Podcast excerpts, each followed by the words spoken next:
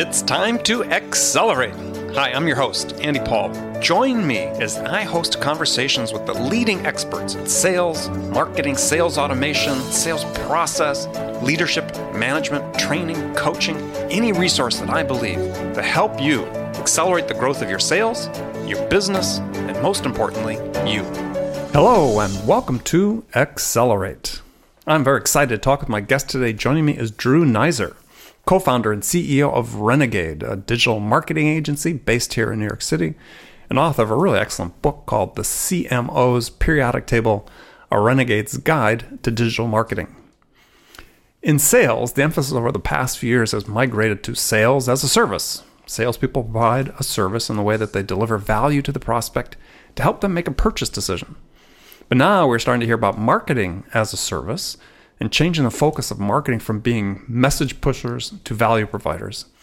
So, what that means for marketing and what it means for sales within a company whose marketing is value provider is one of the topics I'm going to tackle with my guest today, Drew Neiser. Drew, welcome to the show. Hey, Andy, it's great to be here. Well, thanks for coming. So, take a minute and you know fill out that introduction I started with. Well, uh, so uh, I run an agency called Renegade, which I've uh, owned outright since 2008 when I bought out my uh, partner's Dentsu, and we service Japanese company. Yes, there. Yes, exactly. And we service uh, chief marketing officers. And as a way to ingratiate myself uh, with CMOs, I started writing about them, and I wrote about them and wrote about them, and it was a helpful way for our, you know those CMOs to get some exposure. And it started a conversation, and eventually it got to, hey, Drew, what what's Renegade do? And you know, we got we got business out of it. But the surprise and the unexpected benefit of all those interviews was it was like I'm Spock and this is a Vulcan mind meld, and I literally just just felt like I sucked out the brains and the it, wisdom from all these different marketers. And in the last five years, I probably interviewed over 150 of those, and 64 of them uh, actually made it into my book. And and so here we are. That's uh, you know the world according to Drew condensed into uh, uh you know a soundbite. Well, that's good. That's good. Well, no, it's funny you say that about the interviews because I feel the same way about this podcast. Is you know selfishly, I I'm learning more than my than maybe the wisdom, amount of wisdom I'm imparting through it just from all the guests that I've had on. We've, you know, right now, you know, we've already published uh, 100 episodes by the time we're recording this. And by the time this goes out, this will probably be around 150, 160. And so, um, yeah, gosh, it's, I said, I, I'm learning a lot. No, it, it's amazing. And one of the things, the exercises that I found that sort of solidified the learning was once I uh, you know, doing the interview is one thing, but then writing about the interview and and trying to break it down into a story even further uh, really makes it, you know, sort of turns it from words on a page to ideas and, and a case in your head. And what I found is that suddenly, you know, let's say that someone has a content marketing issue uh, and they're in the B2C space. Well, I said, well, let's talk about how Richard Marnell at Viking River Cruises handles content for some inspiration, right? Mm-hmm. Well, well, boom, you know, suddenly that's a credibility uh, and you know information that I can share with a client, and it's it's sort of perspective that would have been impossible to have based on on our client portfolio. It's like no, you know, yeah, absolutely, like a lawyer having read every precedent that there there is before they go into the courtroom, right? Yeah, uh, and or, so or remembering every precedent. Yes, exactly. And so anyway, in the the the periodic table was uh, a way in some ways to give back because you know uh, look our clients the best clients are ones that do their job well right? And the, you know there's no school for cmos uh, there's no educational program. They just sort of grow up and suddenly hey you're a chief marketing officer. And and so you know what we've discovered is that you know, no CMO is perfect. Uh, the ones that really are successful are the ones that sort of have figured out, okay, I'm really good at this. I need people around me that are really good at this. I need to do a few things well, right? Set the agenda and follow through on certain things. And so this book and the process of organizing it helped me also understand okay what are the basics that every cmo needs to do right? And those are in the basic elements.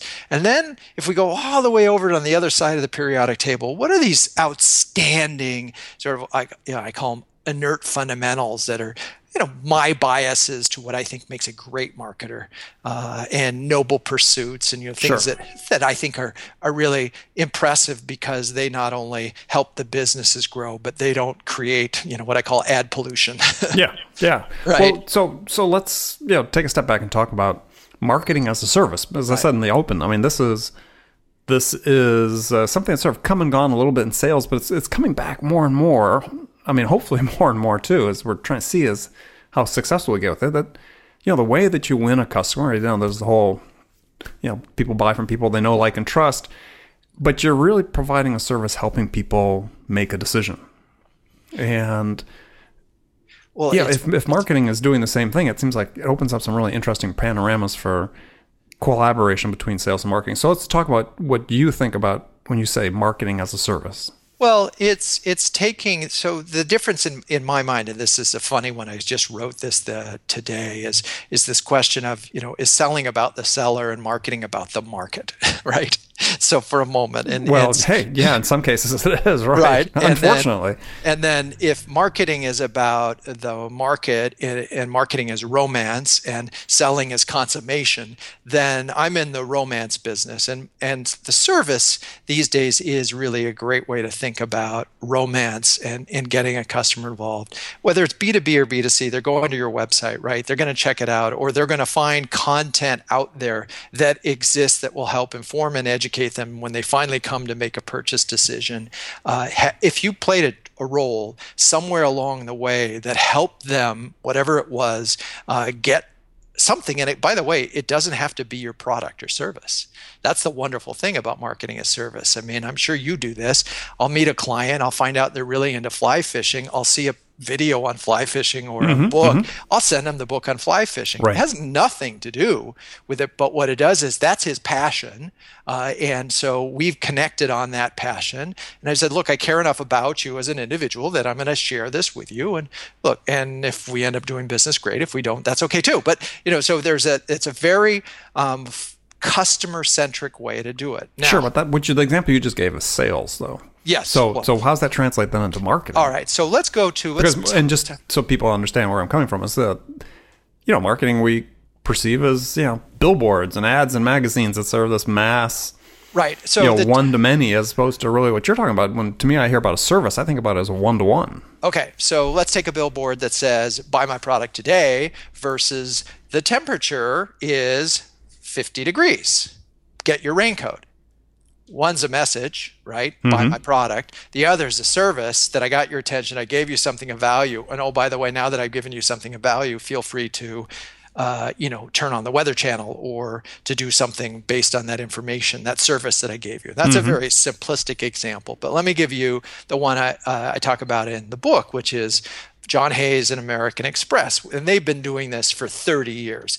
They figured out very fundamentally that if small businesses grow, their business grows, and that's exactly the way it works. Mm-hmm. So they think of ways to help small businesses grow. So one of the most, uh, you know, I think profound ways they've done that is in something called Small Business Saturday. It's now in its fourth year.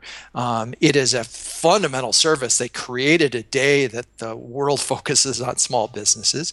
Then they add elements to it, like, hey, spend $30 on your thir- first $30 that you spend on small business is on our card. There's another sort of service that they provided to to fall, you know, put their money where their mouth is. They tell the small businesses exactly how to support Small Business Saturday. So they've educated them on how to promote this major event.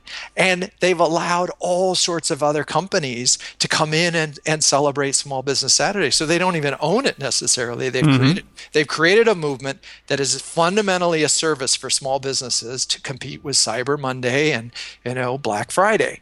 So that to me is a quintessential big scale marketing a service that started with a very fundamental notion of how can I help my customers grow? That to me is such an enlightened perspective. And if you start every conversation and every interaction with this question of how do I help my customers grow, mean, one of the reasons that I write about chief marketing officers is so that I can help them do their job better, right? Well, yeah, and also that question is such you know a fundamental question on the sales side as well, because if you're a sales rep and you're thinking to yourself, while you're with the customer. What can I do that can help this customer grow as opposed to what can I do to sell this product? Exactly. And so again, it's just a fundamental difference. And it, it sort of calls to mind, you know, in the book, you have your interview with Jeffrey Hayzlett, who updates the four pillars of marketing, you know, from product, place, price, and promotion with the fifth one, which is people. It seems to me this really is sort of the exemplification of that. It's like, it's about, at the end of the day, you can have all the process you want, but it ultimately boils down to a person buying from a person. I think you know I certainly think that's true. Um, we like to buy from from people we know and trust, in the same way with brands and how do brands build trust. And there's a lot of ways of uh, for service opportunities out there. I mean, this and what's interesting is they become standard in the industry. What somebody was the first mortgage company to have a configurator that said, "Come here and we'll help you figure out how big a loan you can get." Right? Mm-hmm. Whether you should have a 15 year. That's a service that they're providing. Well, you know, 10 years ago they didn't have that service. Uh, and so the, the what's happening is that the standards of expected service. And so one of the things I talk a lot about, not necessarily in the book, but before you can get to marketing as service, you actually have to have service as service. in other words, you have to have a standard of service that is acceptable in the industry, right? Let's say you're marketing to Hispanics and you better have somebody on the phone that can speak Spanish, right? That's a level right. of service that's expected. So you have to have service as service. And once you've sort of met the industry standard for whatever service is, whether it's online chat or, you know, then you can move up to this next level and you can say, all right, how do I forget messaging, buy my product? Here's a great mortgage to how can I help you get in your home? Right? How can I help you pick out your next home? How can I do these things that will enable you to get, you know, as they say, nobody wants they, nobody wants a mortgage; they want a home, right? You know, it's the old I, I don't want a drill, I want a hole, hole right? right? And and so there's this interesting, uh, and so the service again to me is an enlightened perspective because the worst that happens is you performed a service. yeah, that's true. You know, that's right, right. The bottom line. The worst is you the, the worst whereas you can do ads that alienate people you can do ads that don't get a reaction to people but when you focus on a service we had a program and i write about it in the book called the hsbc bank cab. It was hsbc came to us and said we want uh, new yorkers to believe that hsbc is a local bank and to fulfill this a promise of the world's local bank. So help uh, new yorkers feel that even though our initials stand for something else. Help us uh, do it. And they said, well, maybe you could give out, you know, uh, shamrocks or or uh, on, on St. Patrick's Day or Statue of Liberties, right, on July 4th. And we said, well, maybe we could do more. Maybe there's a service out there. So we created uh, a checker cab uh, called the Bank Cab. We did a search for the most knowledgeable cab driver in New York. We put that cab, this luxurious checker cla- uh, cab on the road, and for uh, I think 11 years, it provided free rides to HSBC customers. And so there it was. It was a marketing that was a service. Mm-hmm. It also, you know, it was a billboard because you sure. around New York. But fundamentally, those folks that got in the cab were five times more likely to recommend uh, HSBC than those that hadn't. They, you know, they called at minimum four people after writing and said, "You won't believe it! It's like winning the lottery. I got a free ride in a cab today." I mean, so know, they have to like put their ATM card in the door for it to unlock or something. No, no, they just sort of they flagged them down and and they'd show their card, and if they were not a customer, Johnny uh, would pick them up and say, "Hey, I'll take you to the nearest uh, uh, HSBC branch, so at least they could, you know, get whether you want to or not." yes, exactly. but uh, you know, we were pretty generous about that. Uh, but it was one of those things that that just is a, such a great example of a service that is marketing that I, I like to point it out, just because it, it frames it for people who are trying to figure out what are you talking about. Well, and also, so much of that, or what you're talking about really has become enabled by technology. Oh, and. So it's almost like there's no excuse not to do something like that these days, given how inexpensive technology is and the ability to do something like that. You know, as you said, maybe even just a weather board with a with a thermometer on it, right? Temperature right. reading on it.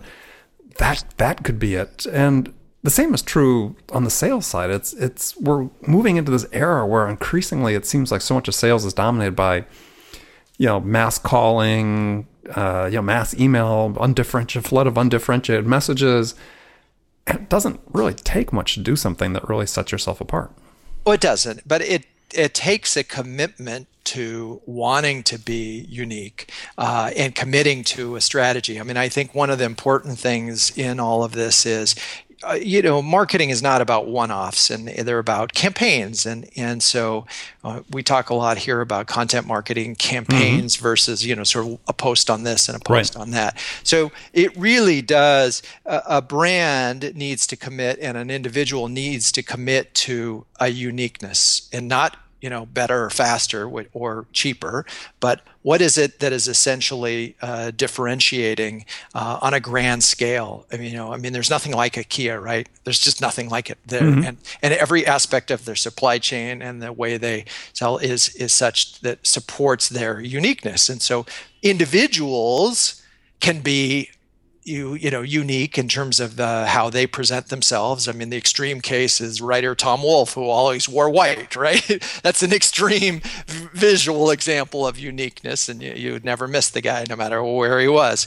But uh, I, I think that whether we're talking about personal strategies or business strategies, you know, figuring out what it is that uh, makes you unique, then the service follows so easily. Uh, and I, and I, you know, I can give you another example of that if uh, of a small business that I, I, love. It's not in the book, but it's just a great story. Sure, go ahead.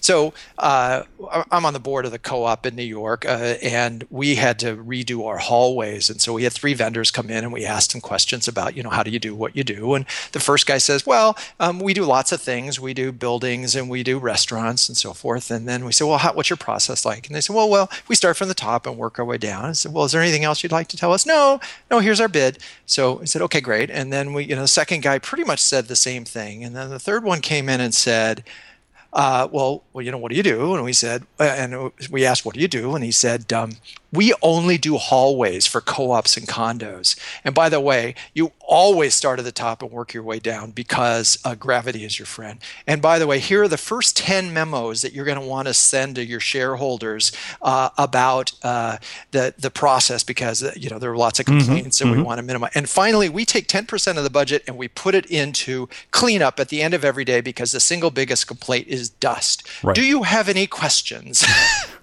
so yeah. you know, it was the easiest decision. Where's the contract, right? Yeah, right. Where's the contract? But when I asked him afterwards, I said, "Gosh, I can't believe you only do that." And he said, "Yeah, well, and how long was it?" And he, he said, "We started doing it about uh, like five years ago." I said, "Was it hard at first?" He said, "Oh my God, it was terrible because we had to turn down all this business." But he said, "Now we win seven out of ten of our, our pitches. We don't have to do outbound, it's all inbound because everybody knows we're the only guys that only do hallways. And we have construction crews, so there's incredible efficiency. So we generally win on price as well, but we make more money. yeah. Be- well, and so, I mean, there's a really interesting lesson there that, that uh, we're going to come back and talk about after the break that applies to sales. And because it's, it's, um, well, we'll talk about it. It has to do with sales marketing alignment. So, with my guest, Drew Neiser, we'll be back right after this break. Hi, this is Andy. Connect and Sell is used by sales reps at nearly a thousand companies, including hundreds of technology startups and several Fortune 500 companies, to overcome the challenges of getting prospects on the phone. Companies using Connect and Sell grow their revenues faster by enabling their sales reps to have more sales conversations in 90 minutes than they could otherwise achieve in an entire week. Connect and Sell can be deployed directly to your sales reps, or you can take advantage of their outbound on demand service, which delivers qualified prospect meetings scheduled directly on your sales reps' calendars. Visit connectandsell.com to learn more about how Connect and Sell can start filling your pipeline today. So, welcome back with my guest Drew Neiser. We're just talking about his great story about a construction company in New York City that uh, learned how to really identify and nail the niche that they could sell to that was really their ideal customer profile that really helped them become incredibly competitive. And you know, one of the things that, that we're finding in sales these days, and at least in business to business space, and oftentimes in technology fields, but not exclusively, is and it's to that point, but it's that you know products are so rapidly commoditized that in customers' mind's eye is you know all the products basically look alike. Right. And so you've got some attempts at differentiating happening at the marketing level and so on. But by the time get people get through going through all the content marketing, all of the all of their websites and so on, they're like, hmm, you know, it's almost like toss a coin. And so increasingly, it really becomes the sales rep that's that front line of differentiation. You know, just like this guy you spoke to at the co-op, in New York. I mean, they could have done that a different way, but they were, you know, they obviously had that that presentation nailed perfectly. So how how does sales when they're not being given that assistance by marketing, how how do they you know, how do they differentiate that? I mean, how can they sort of become mini marketers themselves to do that? I mean, I've got some ideas that, you know, I talk about in my books about, it's really about how they sell their product along the lines of your, your uh, example in New York. Well, you know, I, I think that, you know, uh, the better the salesman, the more likely they would want to work for an organization that is fundamentally interested in being unique, right? Um, that's that's one because uh, if the if the product that they're selling is in fact unique, uh, then they're and the commitment is there, then it you know it the the salesperson's efforts will align. But, they, all, they all think they're unique though. That's the thing. I mean, I'll take tech as an example. You know, I interview a lot of CEOs and founders of tech companies for this show and uh, sales technologies, you know, companies selling into the sales space for sales tools. And yeah, they all think they're unique. Right. Well, and then they're not. But they yeah, well, that, that's a different uh, that's a different issue. So then I, I would imagine that the sales guy uh, figures out, um, you know, where the most fertile territory is, what the highest propensity to close is, and tries to you know focus their energy on um, that customer profile that right that is most likely to close. Right? I mean, I would think that's where they would focus. I mean, you know, the definition of a strategy is knowing who you're not going to sell to. Yeah, well, right? absolutely. And, I, and, so the, the better that the sales guy is, the more likely they'll have an inherent understanding of who it is that appeals to this and they do the segmentation themselves and then the the uniqueness is is is through that right well is part that, it's through them though too this right. is the part that i think is really interesting is that the this whole idea of the personal branding that's becoming more and more important yep. is i'm a firm believer in the idea that as i said before is the first line of differentiation in any business to business sales situation is the salesperson I think you're right. And, and so I, you talked in a book, a couple of interviews of people you had about you know one of the really critical things for success over long term is consistency and so your core values. Yeah, what do you as an individual? As an individual, so how do you figure out what you stand for? Well, you know, it's funny. I, I actually have a, a personal uh, brand workshop and a and a strategy document that I've I've run a couple sessions with CMOs through the CMO Club, and you know, you you do it very much like you do it with a brand. You know, what what are your objectives? Uh, you know, what is it that you think makes you unique? And I, and I talk about, uh, for example, if you think you're a creative CMO, and that's the thing that makes you unique, is that you're, you know, a propeller of of creative uh, big ideas, then you better be committed to doing so and have a portfolio of, of examples and and a willingness to take a chance and to take risks right? But don't say you're a creative you know that, that your brand is creative and then you're you know you're basically a, a numbers person who can show you know revenue growth right? Uh, and so I, I think it is some of it is projecting. You don't have to you you know you can have aspirational characters to, uh, characteristics to your personal brand but you really have to get um, ultimately you have to be able to back that up, right? You have to be able to say that, uh, you know, if I am this type of salesperson, like uh, my word is gold, right? Or mm-hmm. all, all the customers that have done business with me have succeeded as a result of this, right? That, you know, that you have this 99% retention rate and my customers love me, then I want to see a hundred customers that, that this individual could call, right? Because you're the guy that every customer loves and can count on. So I, I think it, and those are very, those are broad. I think the differentiation has to come in uh, in the insight, and the, and it could be a category, it could be a, um, it could be just the way you talk. I mean, there, there's oh, absolutely right. You could just be that southern storyteller, right? Absolutely. I mean, I, I think that that that is so important. And, you know, salespeople need to increasingly, and sales managers think of themselves as mini marketers in the sense of starting with that personal brand, because like I said, that is that front line.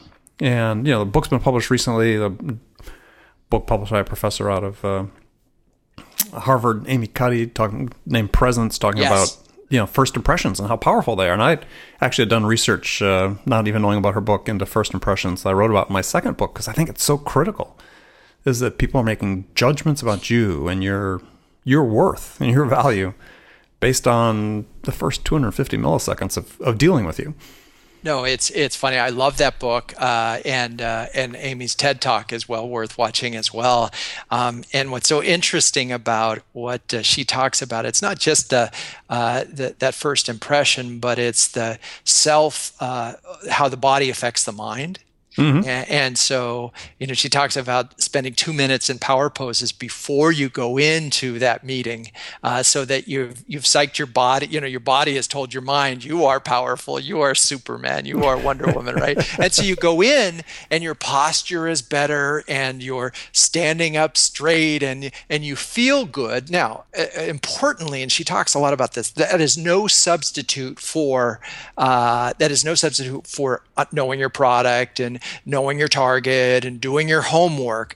But what she talks about is how many people don't succeed even though they have all the skills they need to succeed because they defeat themselves because their body language is bad because they don't trust Absolutely. their instincts Absolutely. and so this uh, you know fake it till you got it is this t- train your body to be a master of the universe and then eventually you will become a master of the universe Well, that I mean, I I agree with that 100. percent I love the book, and it's it's because I I believe, and I this is why I talk about in workshops with with uh, companies is, you know, I ask them. I say, well, so what was your margin of victory on your last deal?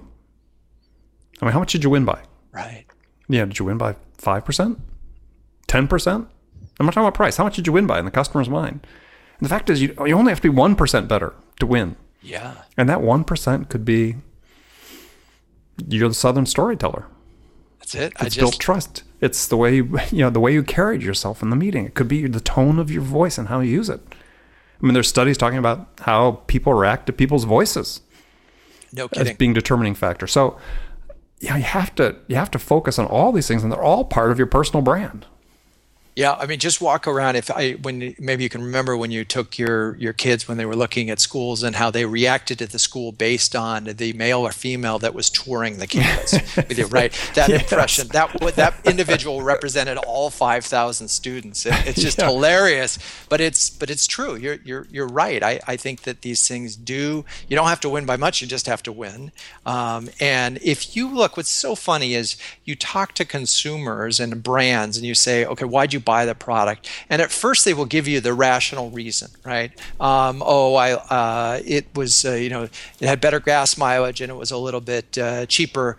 But ultimately, there's an irrational a- aspect Oh, to yeah. it, which is I just liked it better but you can't you know consumers are like trained when you ask them the questions in a certain way uh, they'll just they'll answer like they did uh, you know in school and they'll try to give you the right answer as opposed to and they're rational because uh, but we just don't behave that way we make No, these decisions um, based on uh, trust and trust is an irrational notion Sure. Well, I mean, think about it in sales. I mean, one of the things you're trying to do is, you hopefully you're trying to do if you're a sales rep, is you're trying to think, okay, what's going to make my customer successful?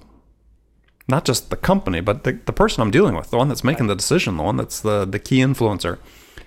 Because if this doesn't work out for them, it's a problem. right And No, so it's- now you think, okay, people are then are what's influencing their decision making? Well, part of it is, is this gonna help me get promoted? Gonna help me maintain retain my job? Help me get a raise? I mean, it's gonna do something, right? That, those Right. are all emotions. Those aren't logic. well and it's true i mean that's the old ibm no one ever got fired for hi- hiring ibm Yeah, And the whole fun factor, right? Now, and I, I think that's a really interesting and, and fruitful area to sort of explore as you think about your, your personal brand. eh, Yes, is how are you going to develop that uh, that trust? And you know, one of the things that, that I talk a lot about when I'm with CMOs is you've got two years. that's the average. Maybe you've got three. And here's the thing: no one will. You will not succeed if you get a two percent, you know, growth rate, and that's and you did it through uh, direct mail and manipulating. You might keep your job. You might. But if you take 10% of your dollars and create an innovation fund and you do something outstanding over there, you might actually get promoted into the boardroom. Mm-hmm, mm-hmm. right? And so you it's in in some ways there's this need to you know innovate or die and so you know my message to them and why why would they want to work with renegade or or drew is that if you're not thinking about that innovation factor not only do you not have a chance of getting to the CEO suite, uh, the you know the CEO, but you're not going to have a great story to tell when you get your next job. Yeah. So well, the same thing is true with the sales rep, right? Right. They're not uh, thinking outside the box of how to be able to deliver value to their prospects that stands apart from the competitors. Right. Then, yeah, they're not going to win that deal or many deals at all.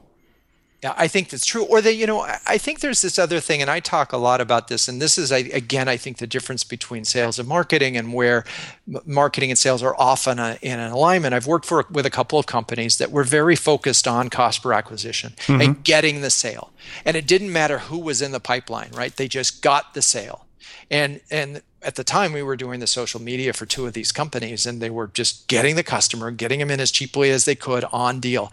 And we were forced to clean up the mess on social media. Mm-hmm. and and the real the fundamental problem was they were acquiring the wrong customers. Yes. Right? And so if if your sales guys are only uh, incentivized to buy the upfront revenue, right, as opposed to getting the customer that will have the longest lifetime value and will be the ones that will have, uh, you know, the strongest word of mouth, you have misalignment between marketing and sales. Oh, yeah, and, absolutely and that's a and that's a fundamental problem in organizations and where it really becomes to uh, you know where the rubber meets the road today is the leakage in the sales first strategies comes out in social media. It comes out in in, in word of mouth. And yeah. you know you you've got this yes we're growing on uh, you know 10% sales growth in terms of new customer acquisition and we have a 15% uh, you know churn, churn rate, rate. right. Yeah. and we're being and, slaughtered on social media. And you know nobody's getting you know the the marketing guys are getting screwed uh, you know uh, paying for the churn yeah. and the sales guys are still driving the customers in the door and so that's where these two things you know why i think organizations are increasingly saying you know what we need a chief customer experience officer or the marketing person cmo needs to be thinking about that uh, because if we're if we have misalignment there and you know you, you are what you measure right mm-hmm. and so if if you're not aligned on a we want to acquire the right customers that will and and, and that's so the, the sales guys are incented for the right customers and we want to provide this type of experience well, if you acquire the wrong customers, you can't get that experience right. Exactly. and, exactly. and so it's a complicated thing, but uh, you know, there's so many things have been written on the alignment of marketing and sales, and you know, I think it goes back to the CEO and that first chapter you talked about Jeffrey Hayzlett and in in managing expectations. Mm-hmm. What's everybody's job? How are they going to be rewarded? And what is it that you expect from you know the salesperson or the marketer or the CMO or the head of sales. And and if those things are not clear, if it's only top line revenue, you're going to have pretty lousy marketing. yeah. No, you right? have to. You have, as you as he said, you got to have a shared vision of what that is that you're trying yeah. to achieve. And you better and it, and it needs to be defined. And I yes. think one of the things that CMOs don't do necessarily a great job of is defining how do we measure marketing in a way that can sort of translate over here to to revenue. Right. Which is the language of the CEO and the CFO. Excellent. Excellent. Well, good. Well, we're going to thank for all that information. We're going to move to the last segment of the show. I've got some standard questions I ask all my guests. And the first one is a hypothetical scenario. You've just been hired as a new sales leader at a company whose sales have stalled out.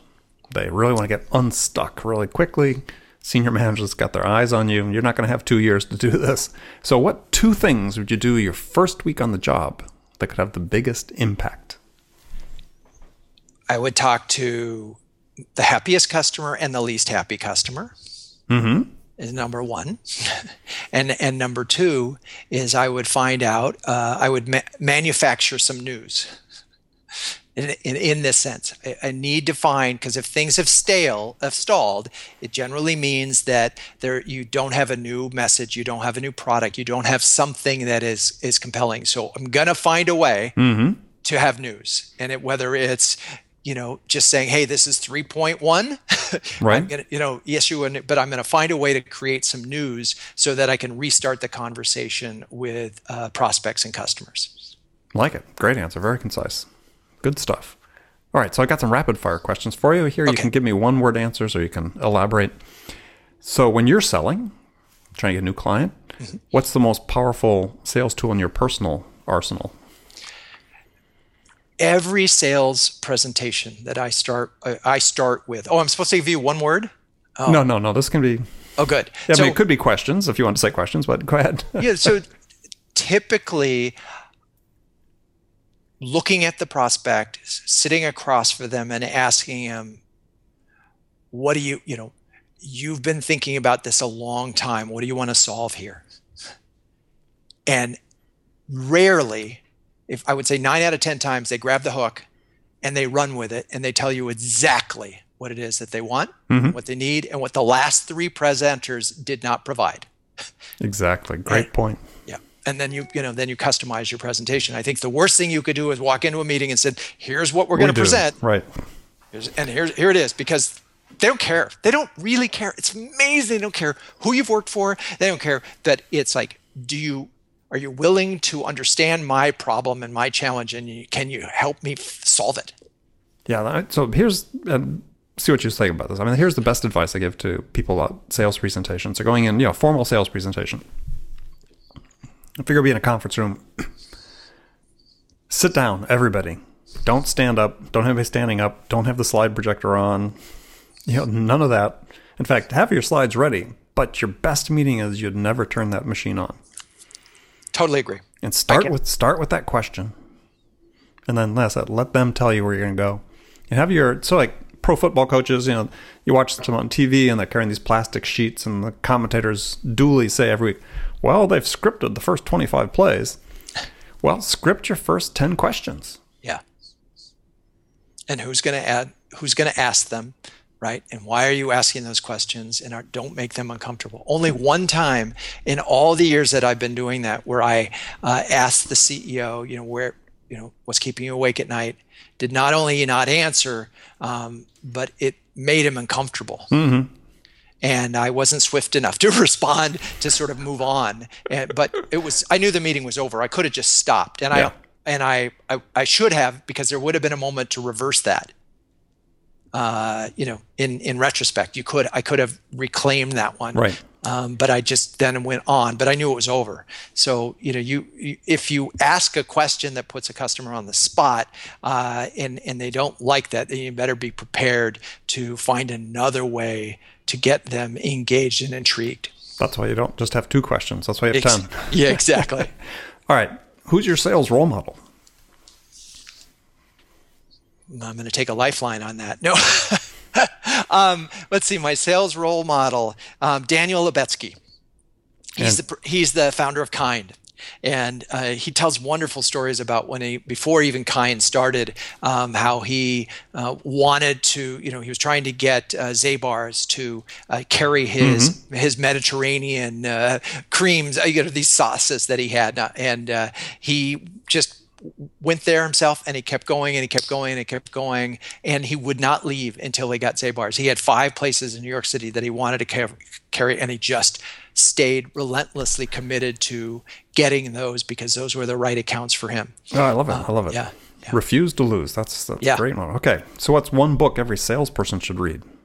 Uh, let's see. Oh, probably mine, of course. Um, Sure, but besides yeah. yours. Yes. And bes- But besides mine. Um, so I just finished listening to um, presenting uh, like Steve Jobs. Mm-hmm. And what I liked about that book um, was that it it's it simplified uh, things for me in a, in a way that I think really makes sense. The notion of having a, a headline, uh, one that literally for your entire presentation, whatever it is, but think of it as you know, like Steve Jobs talking about uh, an iPod and saying it's like 10,000 songs in your pocket. If you can write a headline like that for your sales presentation, and then you have three key supporting platforms for that, you are probably going to put together a really strong presentation that, because people can only remember three things anyway. Oh, exactly. Right, And, and even so- that, not for very long. No, and so, but the headlines they remember forever.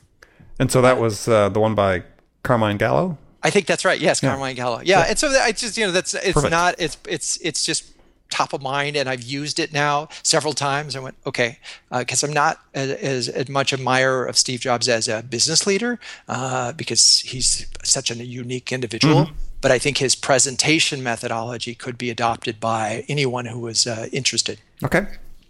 Now here's the tough question. Okay. What's on your playlist right now?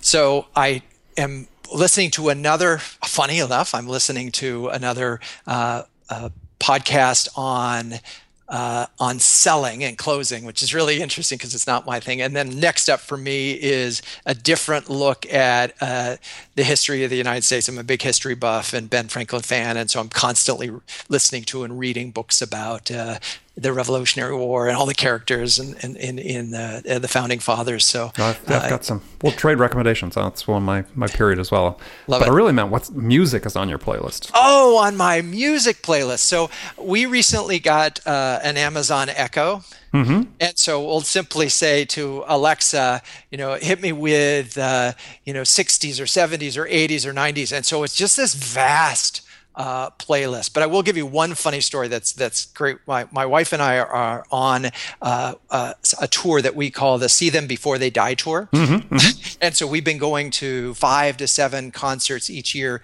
to see um, bands from the 60s, 70s, and 80s uh, in in you know in, on a very before they die. Uh, so, so which was last one you just saw? Uh, so let's see. Uh, we saw we saw Yes, we saw the Rolling oh Stones, gosh. we saw Toto, we saw Toto. Oh my gosh! no, it's hilarious. So we and uh, uh, oh, and then we went to the Ju- Joan Baez 75th birthday celebration, and you know, I've been in. By the way, that was um not the the music quality was, was terrible, but the the event was wonderful. Yeah. well, excellent. Okay, well, Drew, I want to thank you for joining me my guest, Drew Neiser. Drew, how can people find out more about you and Renegade? So uh, you can find Renegade at uh, renegade.com. Uh, you can find uh, lots of my interviews on the Drew blog, uh, and you can learn more about my book on cmobook.com. Excellent. Excellent. Okay, well, thank you very much. And remember, friends, make it a part of your day and every day to deliberately learn something new to help you accelerate your success.